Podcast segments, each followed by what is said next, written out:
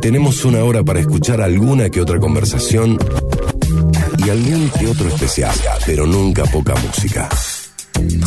Ulises Hoyos, que habla al filo del fin de la tarde. Aduana de palabras. Una hora para quedarse. Radio Universidad.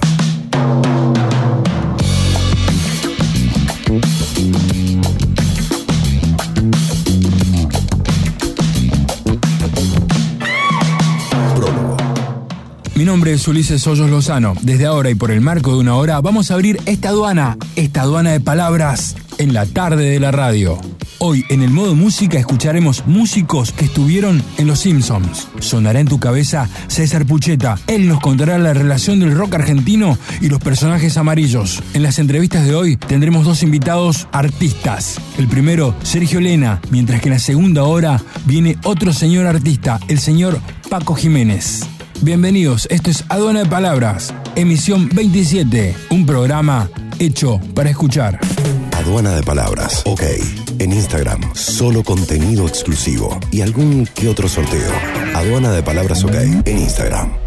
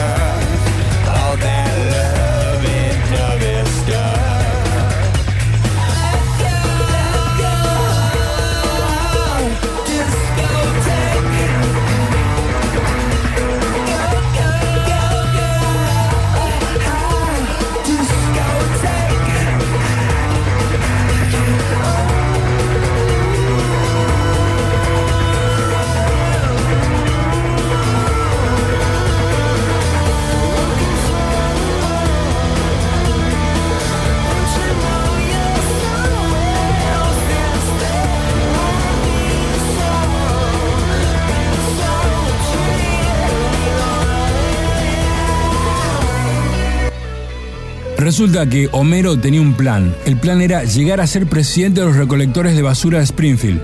Pero algo pasó. Necesitaba publicidad y justo en ese momento llega YouTube, que estaba presentando el Tour Pop. Desde allí sale esta canción.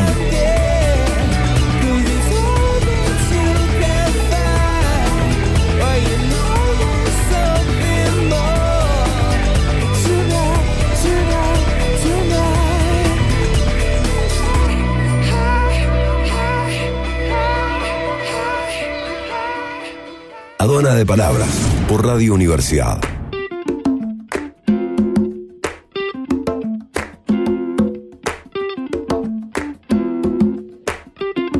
Vamos a escuchar en esta primera media hora, en esta primera entrevista a Santiago Lena. Él es un artista ceramista residente de nuestra ciudad. Quizás conozcas su obra y no lo sepas. Entonces, yo te diría que te quedes y escuches al artista. Santiago, en el aire de Aduana de Palabras. Santi, ¿estás ahí? Ah, sí, te escucho muy bajo. ¿Me escuchas bajo? Bueno, ahí el sí. Ahí estoy mejor. ¿Ahí mejor? Buenísimo. ¿En qué momento de la tarde te encuentro, Santiago? Eh, ¿Es para hacer una nota en, en- que queda grabada? Exactamente, esto es una nota grabada que va a ser el sábado. El sábado, bien. Eh, ¿Habíamos quedado para esta hora, más o menos? Sí, así es, sí. De hecho, la nota ya empezó. Es todo esto. Ah, perdón, perdón.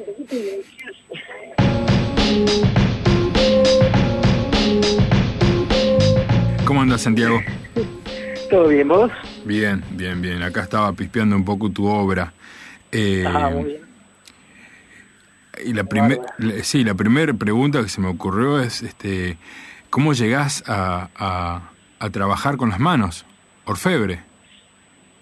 Eh, al- alfarero. Alfarero, perdón, no, alfa- per- perdón. Sí, sí, sí. sí. Sie- Siempre de- se confunde la alfarería con la alfarería. ¿Por qué? No sé, pero es un- un- una confusión muy normal. Ah, mira vos. Mira vos. Sí. Es- debe ser el la primera imagen Las alfarerías eh, trabajan con, con metal. Con, Claro. sí. De hecho, tenía un Eh, abuelo que hacía eso, sí. Ah, ok. Bueno, ¿cómo empecé? Y mira, mira, la historia es como un poco larga, pero la trato de resumir. Sí. Eh, fue como una sorpresa para mí, eh, en, digamos, como darme cuenta de que tenía como cierta, no sé si habilidad con las manos, pero como que no era, como que siempre te- había tenido un preconcepto de que no era cero hábil con las manos, pero nunca había probado nada, y un día empecé a jugar con Parsec, porque había una conocida amiga de, de un conocido, bueno, nada, una cosa así, de pronto apareció un pedacito de Parsec en mis manos y me puse a hacer una... ¿Qué es el parsec? Bueno. Discúlpame. Parsec es una, una masilla epoxi que se usaba mucho en una época muy de feria, de, artesanía, muy tipo los duendes, esos que estaban de moda en una época, Horrible los duendes, sí. horrible, bueno. Eh, sí, qué sé yo, hay gusto para todo. Y bueno, nada, la cosa que me encontré con ese material y me puse a hacer tipo artesanías, yo te estoy hablando, tenía 15, 16 años, hacer como unos lobitos marinos, ballenitas, porque yo soy de Puerto Madryn, Ujú, y allá, sí. viste, la cosa del turismo, las ballenas y los negocios de, de, de esas, de recuerdos de Puerto Madryn que este, abundaban en esa época. Eh, me puse a probar y a hacer unas cositas y vi que de pronto me eran cosas simples, una ballenita, un lobito, pero que como que salía, viste. Y ahí esa fue la primera vez que, que tuve como, eso, como que me sentí cómodo con la, con la materia, ¿viste? Con la masa y con la cuestión del modelado.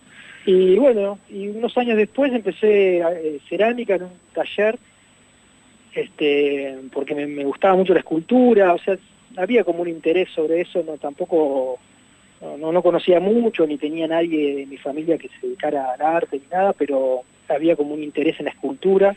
eh, y en el arte en general, a partir de esa edad, qué sé yo, 16, 17 años, y empecé un taller de cerámica y, bueno, ahí me enganché un poco, después eh, empecé pintura, y, no sé, fue como que las cosas se fueron dando así medio sorpresivamente, hasta que en el 2000, el- sí, yo cuando tenía tipo 20 años, eh, me encontré con un torno alfarero, eh, que es esta, no sé si conoces, es este rueda que gira, ¿no? Y uno va trabajando la, levantando la, la pieza Sí. este entorno. Me encontré con esa herramienta y me pareció fantástica, me- morí. Me pareció así como que era lo que estaba buscando. Y nada, me pareció muy mágico y, y con muchas posibilidades. Y también el, el hecho de, de- de que sea una pieza para hacer piezas funcionales, ¿viste? Como, nada, sacás directamente un bowl, una taza, ¿viste? Un plato. Bien. Eh, eso me, me motivó mucho. Y, y bueno, a partir de ahí empecé un camino largo de, hacia, el, hacia el mundo de la cerámica, metiéndome cada vez más y aprendiendo, bueno, el oficio y, y esta, digamos, esta, este mundo que es súper complejo, súper este, diverso y variado y bueno, con mil de- miles de aristas y de cosas para investigar y aprender. Este, y bueno, sigo, sigo en eso porque esto no se acaba más. Claro. ¿Te consideras un artista? No sé. Eh, nunca, me, nunca me gustó mucho definirme yo como un artista. Me parece que, que es como una consecuencia por ahí del, trabajo que uno hace o de, la, de la mirada del otro. No sé, como que el- creo me fui transformando en un artista eh, como muy de a poco y no sé si todavía lo soy, pero bueno, creo que un poco cerca estoy. Bien.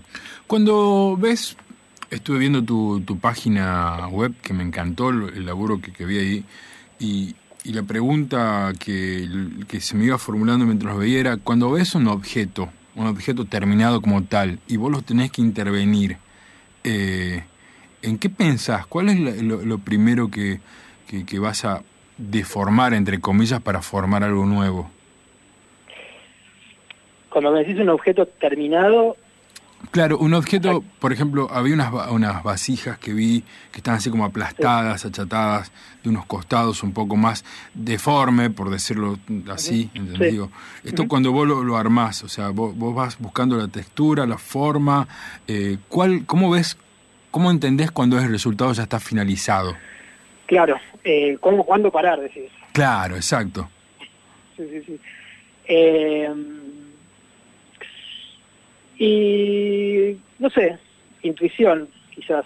Eh, un poco intuición y un poco también es la, digamos, respetar la, la mecánica y la, física de la, del material, porque mm, a veces un poco más y por ahí significa que se te vaya todo al piso, digamos, como que ya no quede nada.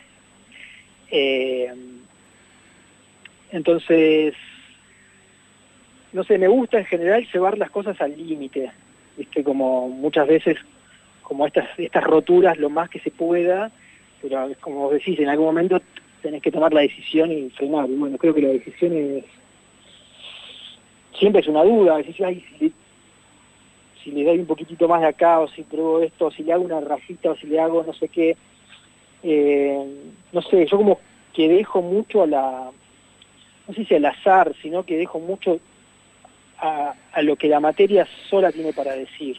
Digamos, como que hay una cuestión orgánica en el proceso de trabajar que, que generan, generan, digamos, eh, ¿cómo decirlo?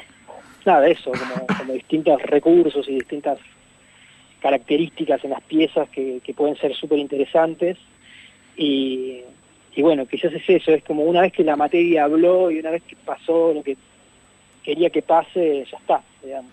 ¿Qué pasó en México con las intervenciones que hiciste con las vasijas y estos nombres que ponía la gente en ellas? ¿Cómo fue esa experiencia? Contame. Y fue una, nada, una, una experiencia muy alucinante, fue muy hermoso ir a México y estar trabajando allá y también este conocer toda esa gente que vive ahí en por esa zona, que trabaja ahí. Este, y, bueno, el laburo fue más quizás antropológico que, cerámico, ¿no? Eh, yo las, vasijas las, las hice ahí mismo y, hicimos, digo hicimos porque hicimos el trabajo con, con mi pareja, que se llama Andrea Lizarraga, ella me, me ayudó mucho en, en el armado del proyecto, en las entrevistas también, el concepto. Y mm, hicimos entrevistas a personas que trabajan ahí en la, en la calle, eh, vendedores ambulantes, eh, organilleros, eh, bueno, nada, gente de, ahí, viste, que, que tiene oficios y tiene muchos años trabajando en lo, en lo que hace. Y mm, entonces, de acuerdo a las, entrevistas que nos contaban un poco sobre su, vivencia, su vida, su actividad y lo que significaba también el oficio para ellos, eh, nosotros elegíamos algunas frases y algunas palabras eh, que nos parecían que, estaba bueno como remarcar y les proponíamos a, los entrevistados eh, que escribieran sobre las vasijas que todavía estaban húmedas algunas de esas palabras o frases eh, y, y bueno, que quedaran registradas en una cerámica, después eso se horneó, quedaran registradas en una cerámica como, como una especie de cápsula del tiempo para que quede para la eternidad, ¿no? Porque eh, la cerámica tiene la particularidad de que nos, nos cuenta la historia de la humanidad a través de ella. Claro. Este, es de los pocos materiales que, que perduran con tan bien, se conservan tan bien en- a lo largo del tiempo, ¿no? Sí, Nosotros, bueno, cuando vas a un museo histórico, está- siempre está lleno de cerámicas y de vasijas que nos cuentan sobre las culturas, sobre qué comían, sobre las, este, las creencias. Y, y bueno, en una ciudad como México, que, que hay tanta historia y tanto, este, bueno, tantas culturas que también están unas como sobrepuestas una encima del otro, de la otra en, en la Ciudad de México, ¿no? Claro. y me parecía como interesante, eh, quizás de una manera literal, porque es con palabras y todo, pero bueno, es el lenguaje que hoy tenemos también, eh, dejar asentado esto, qué estaba pasando contemporáneamente eh, con, con la gente que vivía y transitaba esa zona, que era el casco histórico de México, que es un punto muy, muy importante. ¿Te cruzaste con algún eh, al- eh, alfarero? ¿Alfarero sí, sí, sí? Eh, sí, sí, sí, estuve en un taller, también tuve, tuve que hornear las piezas. Eh, sí, sí, sí, estuve en contacto con algunos ceramistas Bien. de allá. Sí, sí, sí. Y ellos, este, digo, se, eh, trabajan el, el- eh, la forma de trabajar un- una, una vasija, vale la redundancia, digo, trabajan pensando en el arte, en el comercio, ¿cómo lo ves a ellos? ¿Cómo, cómo, cómo laburan? Eh, no, aquí hay de todo, aquí, aquí en el mundo de la cerámica en general. eh, Sí. hay, es muy diverso, digamos, ahí yo vi muchos talleres de, de cerámica en una zona en Oaxaca, eh, hay un pueblo que es de alfareros, directamente de ceramistas, y, y está como muy, muy ligado al turismo. eh, creo que hay tienen algunas piezas, por ahí algunas cosas sí la- las encaran como, como obra y las piensan como, como obra de arte, y que tienen mucho trabajo, mucha sofisticación, eh, pero en el mismo taller también tenés cosas baratas para venderle a turistas. Digamos, un poco se juegan las dos cosas. Después hay otros talleres de cerámica que, que solo hacen, que hacen obra o alguna piecita más funcional. Es como, creo que eso es lo que tiene de interesante la cerámica también, que, que, ese es mi caso. O sea, yo hago obra y también hago vajilla, cosas funcionales. Este, tengo una línea así como de, vajilla más estandarizada que se consigue en algunos locales y las vendo yo por página, por página web. Digamos que no es, no es obra. Eh, pero gracias a eso eh, puedo hacer obra también, ¿no? Es como que es el, medio de vida y es la posibilidad de tener montado un taller para poder hacer en algún momento también alguna producción artística. Y creo que eso pasa en, la mayoría de los talleres. Bien. Aunque Eh, por ahí a diferencia de otras, por ahí de otras, de otras artes, que es como que el oficio está como casi totalmente ligado a la, a la obra de arte, eh, bueno, por ahí es, es un poco más limitado, por ahí tenés que dar clases o bueno, pero creo que en todos lados los artistas nos, nada, se las van ingeniando, nos las vamos ingeniando como para sobrevivir, porque vivir del arte solamente es, es bastante difícil. Sí, la verdad que sí. Este, sí, eh, pensaba en eso que te decís que, bueno, hay que vivir del arte, ¿no? Eh, Sí. Háblame de esos platos. Los platos que tenés en exhibición en tu web, por ejemplo, eh, tenemos Sí. un lugar, eh, vamos a poner el papagayo, que, que se encuentran tus, tus platos. ¿Están pensados para cada lugar, para cada, para cada segmento? Eh, Sí. ¿Van con la, con la idea del lugar? ¿Cómo lo pensás eso? Eh, sí, Eh, tengo, hay, digamos, dos, dos formas o dos maneras de, de trabajar que tengo, que una es, la tengo como una línea de vajilla más estandarizada, que se llama línea mancha, que es para uso doméstico, cotidiano, que muchos restaurantes usan esa vajilla también, digamos, está la posibilidad de, que un restaurante venga y compre todos los platos, esos que... eh, que nada, que lo vas a encontrar en otros restaurantes también, digamos, no es algo súper personalizado.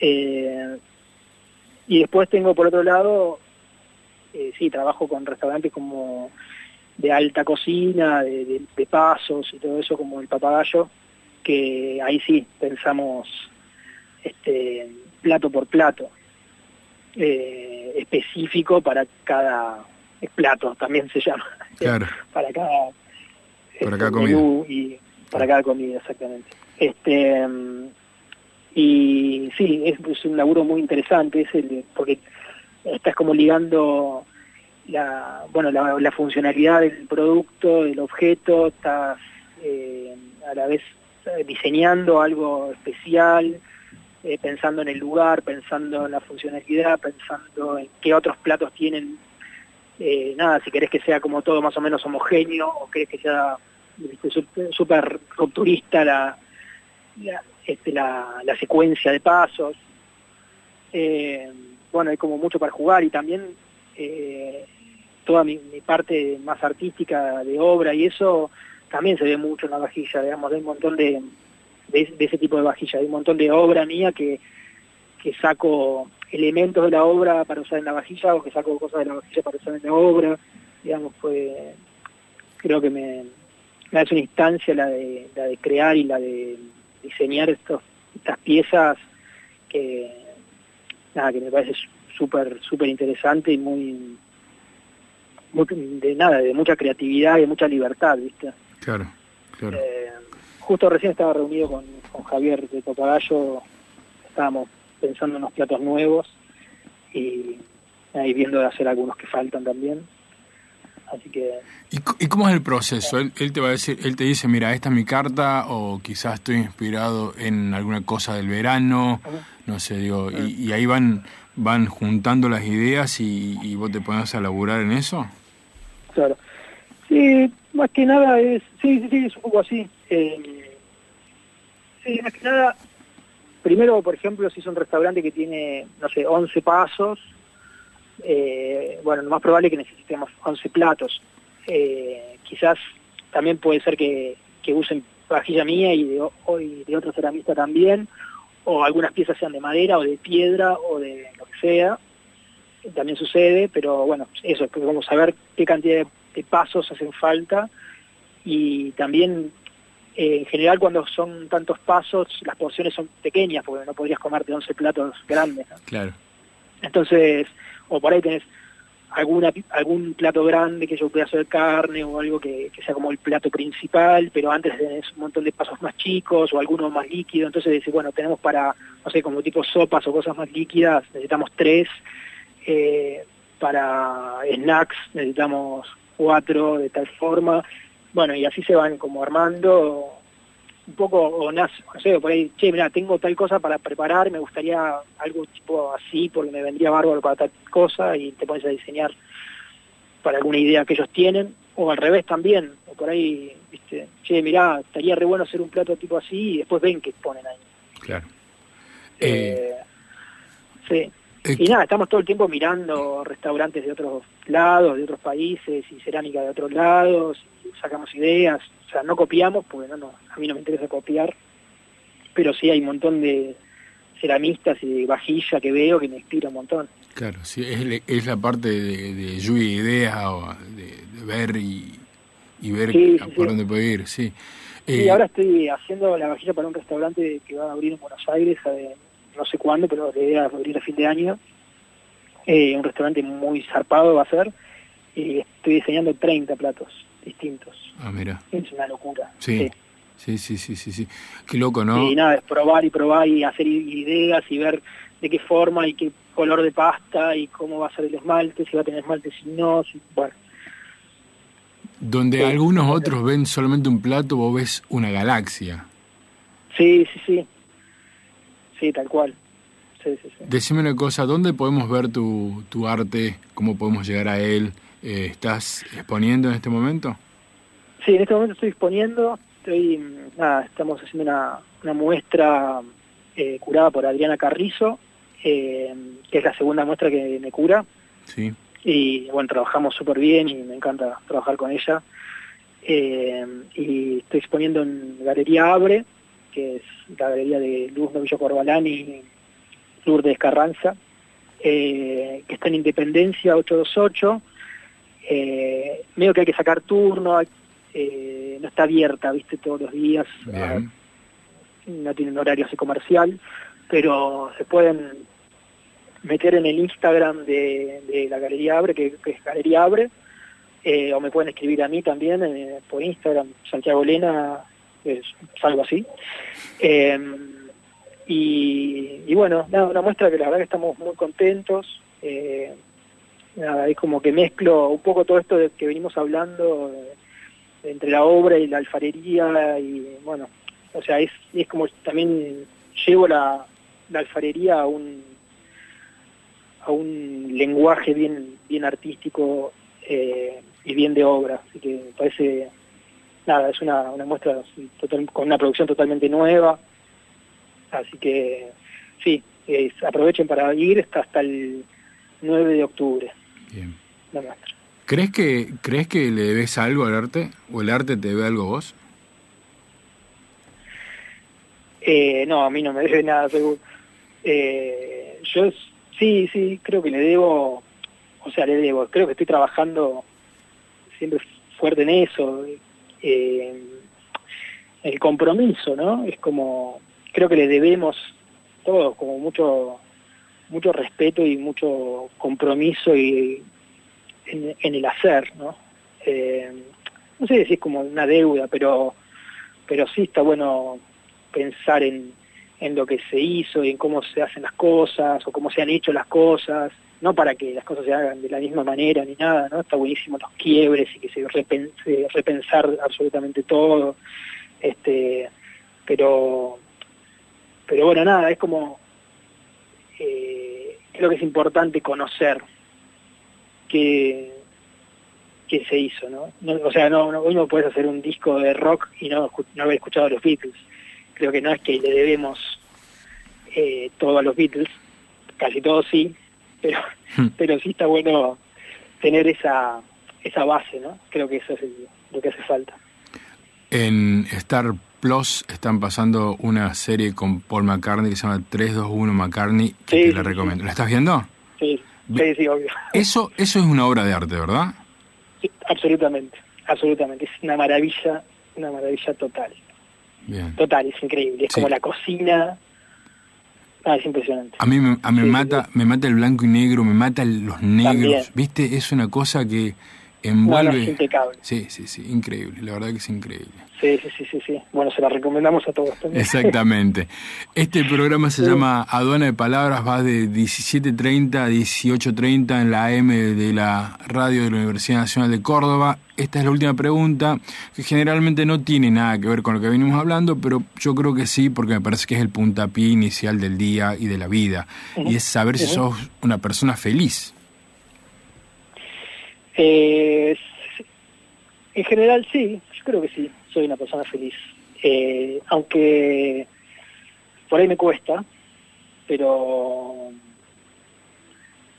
pero sí, soy una persona feliz. Sí, porque amo lo que hago, porque amo la gente que me rodea y, y me siento un afortunado por eso. Santiago, hermosa nota. eh, nos vemos en Qué la galería. Muchísimas Mil gracias, dale. De nada. Un abrazo grande. Un abrazo grande, hasta luego. Chao. ¿Querés escuchar de nuevo algún capítulo? ¿Te perdiste algún detalle? Estamos en Spotify. Búscanos como Aduana de Palabras y dale play a escuchar. Justo a la mitad de la tarde, justo a la mitad de todo. Siduri, la vinoteca de Cofico, te presenta Todos tenemos una historia para contar. Pero César Pucheta tiene muchas. Por eso, desde ahora, suena en tu cabeza.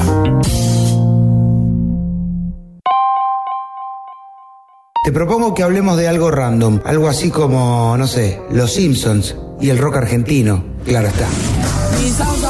Porque fierro no tengo, pero la chuta quiere allanar mi gueto. Me buscan a mí porque no tienen huevo de tirotarte con esto que joden a tercero. Yo les espero que venga cuando quieran mirando los Simpsons y fumando una vez. En la primera sala de ensayo de intoxicados y también de viejas locas, las paredes estaban plagadas de imágenes de la icónica serie que llegó a finales de los 80 y se instaló en el inconsciente colectivo de la cultura argentina.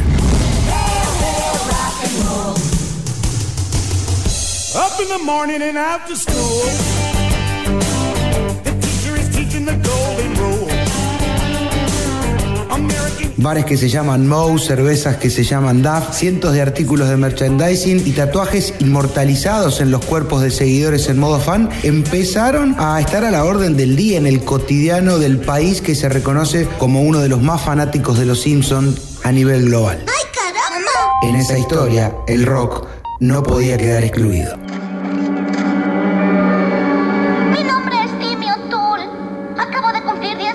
¿Dónde están tus padres? Ah, no tengo familia. Traté de entrar a la escuela, pero el director de cine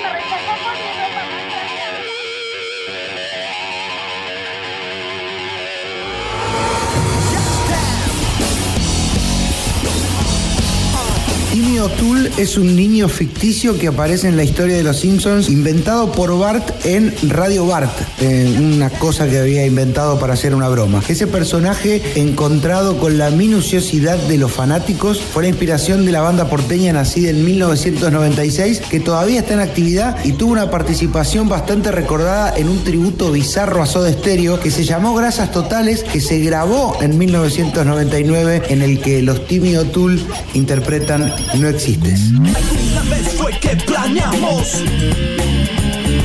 hacernos todo el daño de una vez, dando una sentencia desafiante. No existes, no existes, no existes, no existes. Pero Timmy O'Toole no es la única banda inspirada en la familia amarilla. Escuchate esta, se llama Encías Sangrantes.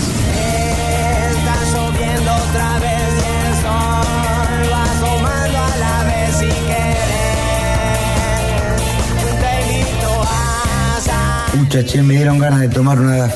Llamá a Siduri que ahí siempre tienen de todo. Esta otra banda se llama Darle Átomos, una frase que tira Rainer Wolfcastle que es algo así como el fisicudo que aparece siempre en la serie. Escucha cómo suena.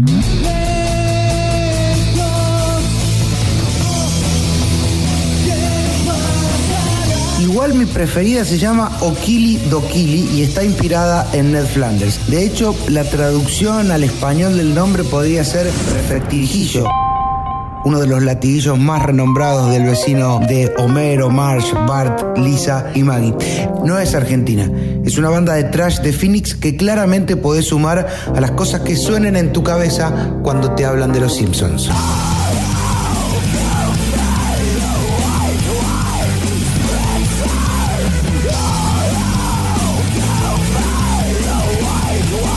Búscanos en las redes, arroba. Una conversación al filo de la tarde. Aduana de Palabras.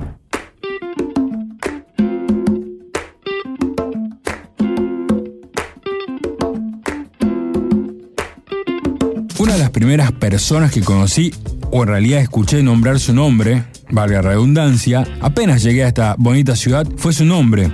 Y con él empecé a relacionar el teatro, el teatro independiente. El teatro y su nombre van prácticamente de la mano. Señoras y señores, con ustedes Paco Jiménez. Paco, Paco, Paco, Sí, claro. ¿cómo estás? Bien, todo muy bien. ¿En qué momento de la mañana te encuentro, Paco? Ah, eh, también a la tarde. Eh, bueno, contame un poco, ¿en, en qué andás? Eh, ¿En qué ando? Claro. En bicicleta. ¿Sí? Sí. ¿Y es siempre así o usás el medio público también? Eh, uso transporte público. Ando en el, en el trolebús C. Bueno, ¿y, y Y lo veces en taxi. ¿pero lo usás por, por una cuestión ecológica la bicicleta o porque no tenés auto? Ah, no tengo ni tuve nunca. Y, y no es algo que vayas a tener tampoco. Ni voy a tener nunca tampoco. ¿Por qué? Bueno, qué sé yo, no manejo, no, mane no Claro. sé manejar. Bueno, Nunca he pensado en tener auto. Nu- nunca fue una, una meta para vos el auto.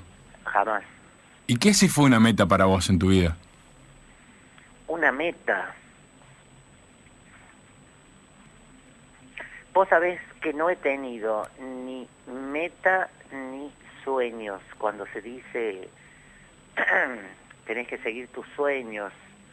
Yo la verdad es que no tuve. De niño sí he tenido que eh, soñaba que iba a ser este, una, eh, un actor de cine jugaba a inventarme nombres de fantasía, así como en aquella época que los que los actores se cambiaban el, el nombre real por un nombre de fantasía para para la estelaridad. Y bueno, luego cuando crecí y me tocó justo la época en que eh, se empezaba a hablar de lo colectivo, de la horizontalidad, de ideología, y me empecé a relacionar con gente eh, muy apegada a estas nociones, a estas ideas, y mm, desvió mi camino. Ah, mira. Mira. Se desvió mi camino hacia el teatro de grupo, hacia mm, ser uno más entre otros. Así que bueno, eso me, me fue formando y me quitó todas esas ínfulas que de niño, alimentado por, la, por las revistas, por la televisión, eh, bueno, pueden crecer en, en el espíritu y en la mente de cualquiera. ¿Y quién eran tus actores referentes de ese momento? ¿O quiénes veías así? Eh, qué sé yo, Bueno, me gustaba mucho el, el, el cine de Hollywood, el, el cine el cine sí de, de Argentina, sobre todo las películas de los 40, 50, eh, La época del teléfono se pasaban blanco. en televisión. Claro. Eh, nadie en particular, porque la verdad es que no he seguido ni he sido fanático de nadie, jamás. O sea que eh, no he querido emular a nadie. Me sabía distinto, me sentía distinto y eh, preferí, eh, me incliné más bien por, eh, por lo que me surgía a mí, por lo que me salía. Además, siempre he sido tan favorecido, tan elegido, tan requerido, eh, tan elogiado que no he necesitado parecerme a nadie. Mira qué bueno. Recién decías de esto de que eh, te desviaste del camino porque encontraste un grupo de gente donde eran todos horizontales y todos eran en grupo. Pero vos te diste cuenta que hoy por hoy eh, esa horizontalidad, horizontalidad ya no existe más porque hoy vamos a ver una obra que lleva tu nombre. Bueno, bueno, lleva mi nombre porque es un unipersonal con acompañamiento de un guitarrista, digamos que no somos un, trío eh, en escena, sino que es eh, mi parte quizás sacando de sacando del interior algo que tiene que ver con esas ínfulas de niño, en donde yo pensaba que además que cantaba en aquella época y que podía ser una, una figura central. Pero en cuanto al teatro, a mi actividad principal, es así. Y fíjate que el periodismo, como necesita títulos, es que pone siempre el teatro de Paco Jiménez, pero en realidad yo estoy tan consustanciado y tan compenetrado con mis actores que eh, yo tengo un rol, sí, de diseñador de espectáculos, de dar ideas de espectáculos, de conducción, de, de los procesos creativos de la gente, pero yo creo que si no tuviera relación con, con mis actores, la verdad es que yo me quedaría en mi casa y no haría teatro. ¿Tan así? Tan así. ¿Cuánto Así es desde sí. hace desde hace casi 50 años. ¿Cuánto hay de, de- de ese niño este, hoy en- arriba del escenario? ¿Sale a jugar ese niño? Siempre soy un eh, un infantiloide. Me, me, me llama la atención que yo hace 20 años que llegué a esta ciudad, lo primero que, o lo primero que me mostraron fue el teatro independiente en Córdoba. Eh, y siempre tuve como esas ganas de, de- de- de entrevistarte porque una de las primeras cosas que vi fue tu nombre relacionado automáticamente al teatro. Eh, Eso para vos, ¿qué significa? ¿Es una carga? Eh, ¿Te sienta bien? ¿Que te No, bueno, por supuesto que todo eso m- me, me, me halaga, me halagó y em, eh, pude sofrenar mi ego y eh, alimentar mi autoestima.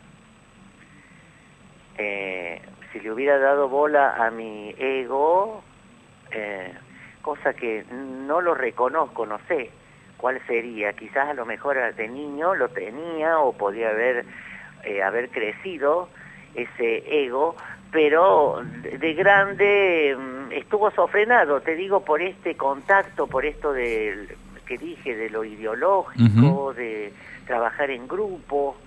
No sé por qué, yo me quedé aquí en Córdoba, estuve en México siete años, volví acá, compañeros míos se fueron a Buenos Aires, gente que, ten- que quería pasar a otra instancia, y yo sigo en la misma desde que empecé con el teatro.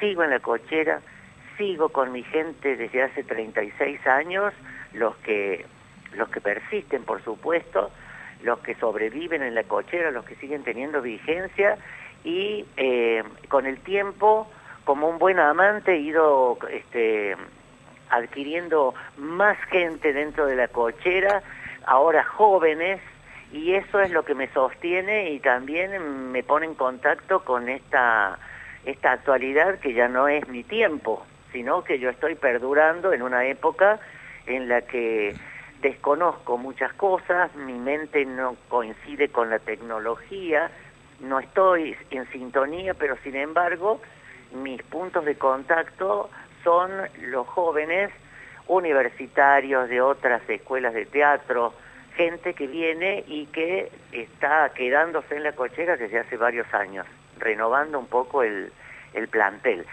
sin abandonar a los antiguos. Claro. Aunque los tengo un poco abandonados, te digo, porque tengo tantos proyectos con la gente nueva que eh, eh, he dejado de lado un poco a los anteriores. Pero está cosa bien. que me pesa. ¿Te pesa? Sí. Y cuando te juntás con los anteriores o, o- o pensás en eso, eh, ¿no los ves un poco viejos en sus pensamientos?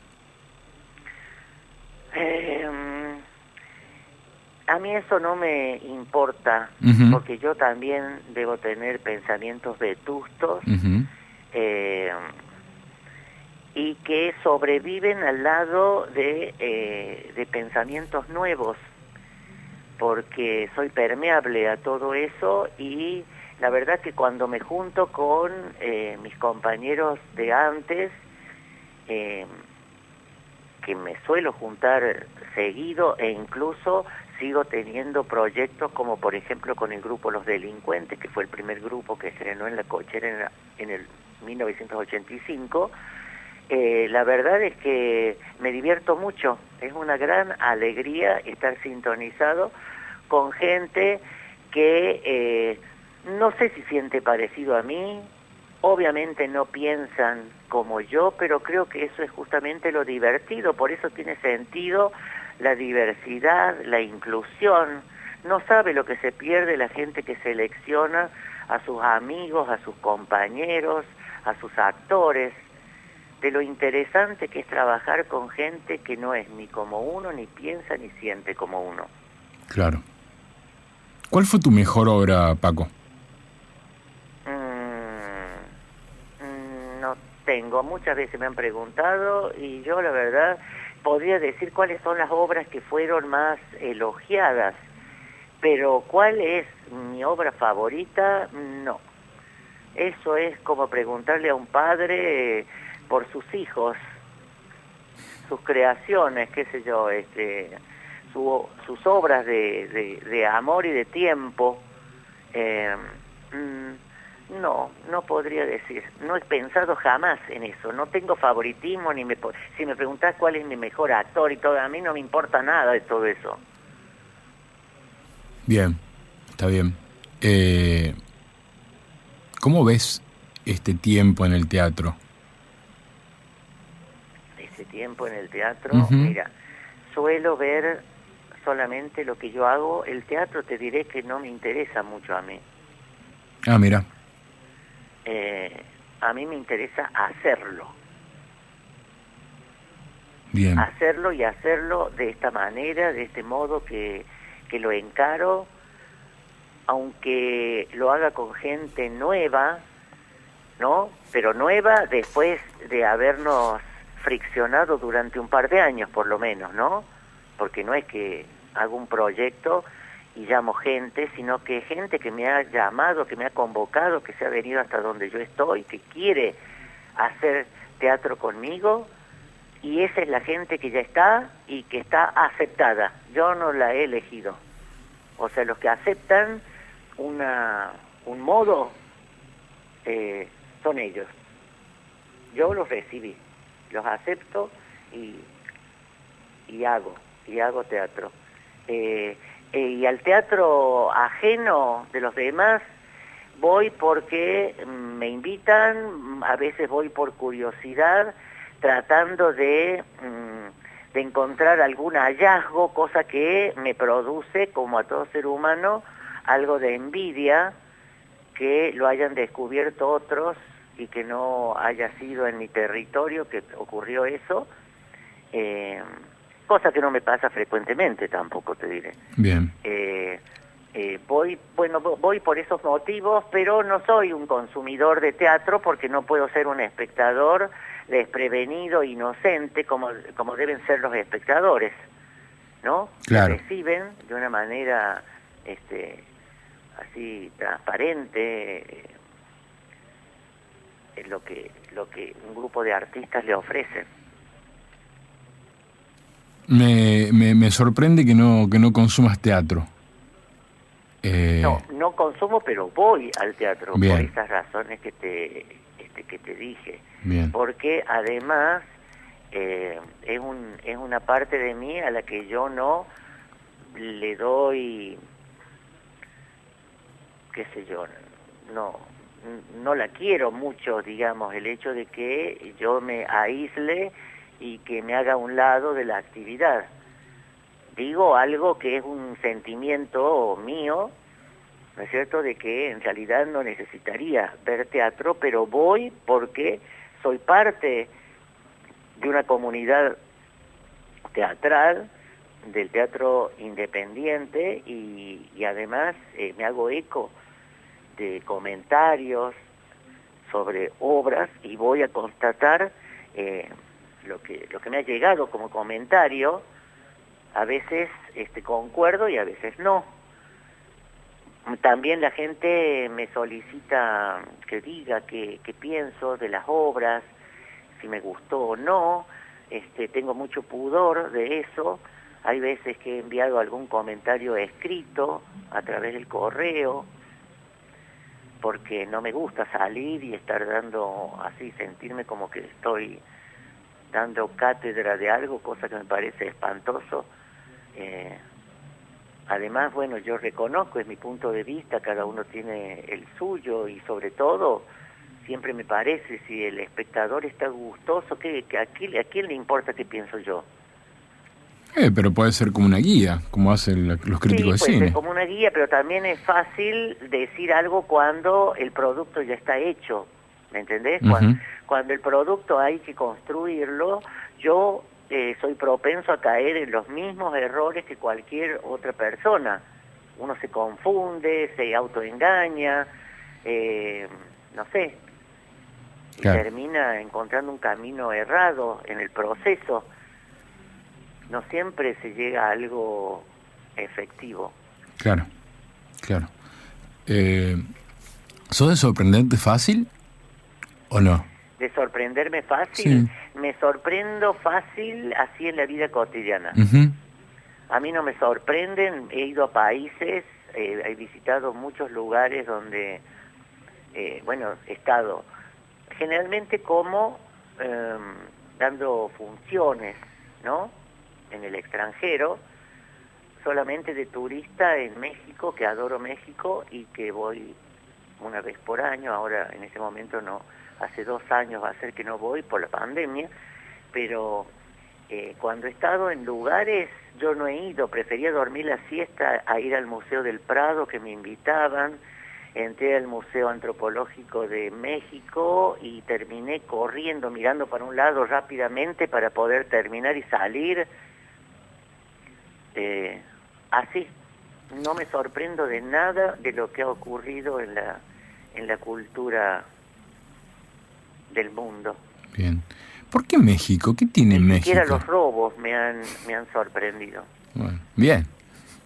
Te preguntaba, te preguntaba, ¿por qué México? Hay una cosa con México, tenemos como una cosa ahí con México. Hay Bueno, canciones, México hay bandas, sí. eh, en el año 76, mm, el grupo donde eh, yo participaba como coordinador y director, este poetista, el grupo La Chispa, un grupo muy politizado, fue invitado también a un festival político en México, el director eh, anduvo por Latinoamérica invitando y llegó hasta hasta Córdoba, entonces nos entrevistó.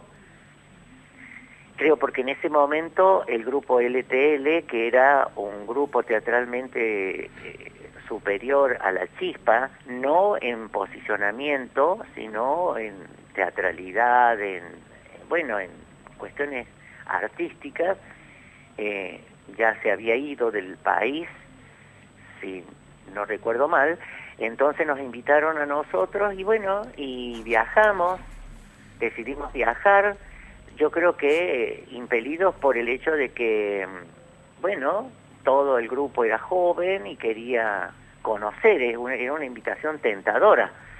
Así que nos fuimos a México justo a tres meses, cuatro meses del, del golpe militar, Ah, mira. eh, época en la que estábamos construyendo una obra de la cual eh, teníamos muchas sospechas de que podía ser muy virulenta y traernos problemas eh, a nivel de censura. Entonces decidimos irnos, estuvimos en México, allá aparecieron contratos, nos invitaban, empezamos a vivir de eso, cosa que acá nunca hubiéramos podido hacer y, y a conocer toda la República Mexicana y nos fuimos quedando y así estuve siete años hasta que, mm, así como los, hay gente que dice que recibieron el llamado de Dios y se hicieron sacerdotes, yo sentí el llamado de Argentina y dije yo me vuelvo ya. Wow, y qué me fuerte. vine a Córdoba. Paco, este programa se llama Aduana de Palabras, va los sábados de 17.30 a 18.30. Este lunes también va a salir en emisión especial acá en la AM de la Universidad Nacional de Córdoba, Radio Universidad. Y la última pregunta que hago generalmente no tiene que ver con lo que venimos hablando, pero creo que es fundamental a la hora de encarar la vida, ¿no? Y la pregunta en cuestión es saber si sos una persona feliz. Ah, mira, un día yo te digo qué tipo de felicidad. Escuché una vez a una persona eh, especializada, no sé en qué, pero está en la televisión y tomado en cuenta como un prestigioso experto en ciertas cosas y explicó que le preguntaron también qué es la felicidad y preguntó, ah no, vos me estás preguntando si yo soy feliz, yo ya Ujú. te contesto a raíz de esto que te digo. Le, preguntó, le preguntaron qué era la felicidad y él dijo que es la armonía entre la persona y la forma en que vive. Y, y yo me di cuenta en ese momento de que eh, yo, que no me atreví a usar la palabra soy fel- eh, la palabra feliz para mí, dije, bueno, entonces según esto yo soy feliz porque estoy en armonía, yo conmigo mismo, que estoy solo, aunque acompañado por mis perros, mis gatos, mis actores, mis hermanos, mis amigos, cuando quiero, y eh, estoy de acuerdo con la forma en que vivo. La verdad es que eh, tengo mucha armonía, mucha serenidad y no tengo problemas de, de soledad, porque me relaciono con mucha gente. Y además, como dicen, no hay lujo más grande, más que el dinero, el poder, la fama, que el hecho de ser tomado en serio. Y yo, a pesar de ser como soy y como aparento, soy toma siempre fui tomado en serio. Así crecí. Paco Jiménez, hermosa nota. Te mando un abrazo grande y estamos en contacto. Bueno, gracias a vos. Chao. Ulises. Chao, chao. ¿Querés escuchar de nuevo algún capítulo? ¿Te perdiste algún detalle? Estamos en Spotify. Búscanos como Aduana de Palabras y dale play a escuchar.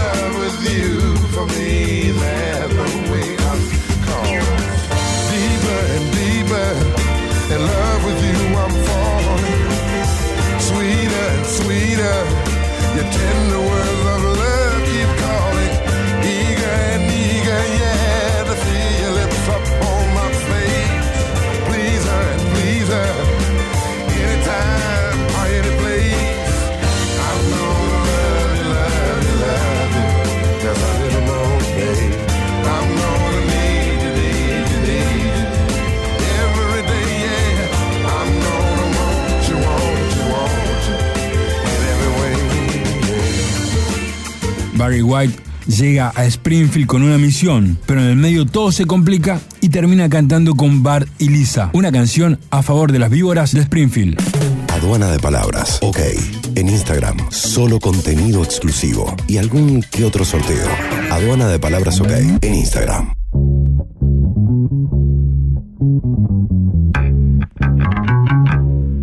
Conversaciones al borde del fin de la tarde están llegando al final. Mi nombre sigue siendo Ulises Hoyos, conductor y productor de este segmento. Nos grabó esta semana el gran Mariano Britos y nuestro querido Eugenio Cejas. El apoyo musical siempre, pero siempre lo hace José Pepe Ávila. Las cortinas son del bueno del Chris Josh y suena en tu cabeza lo hace el grosso de César Pucheta. Recordá que podés entrar a Spotify y darle play a todos los programas anteriores. Y si querés, nos puedes seguir en Instagram. Allí somos Aduana de Palabras OK.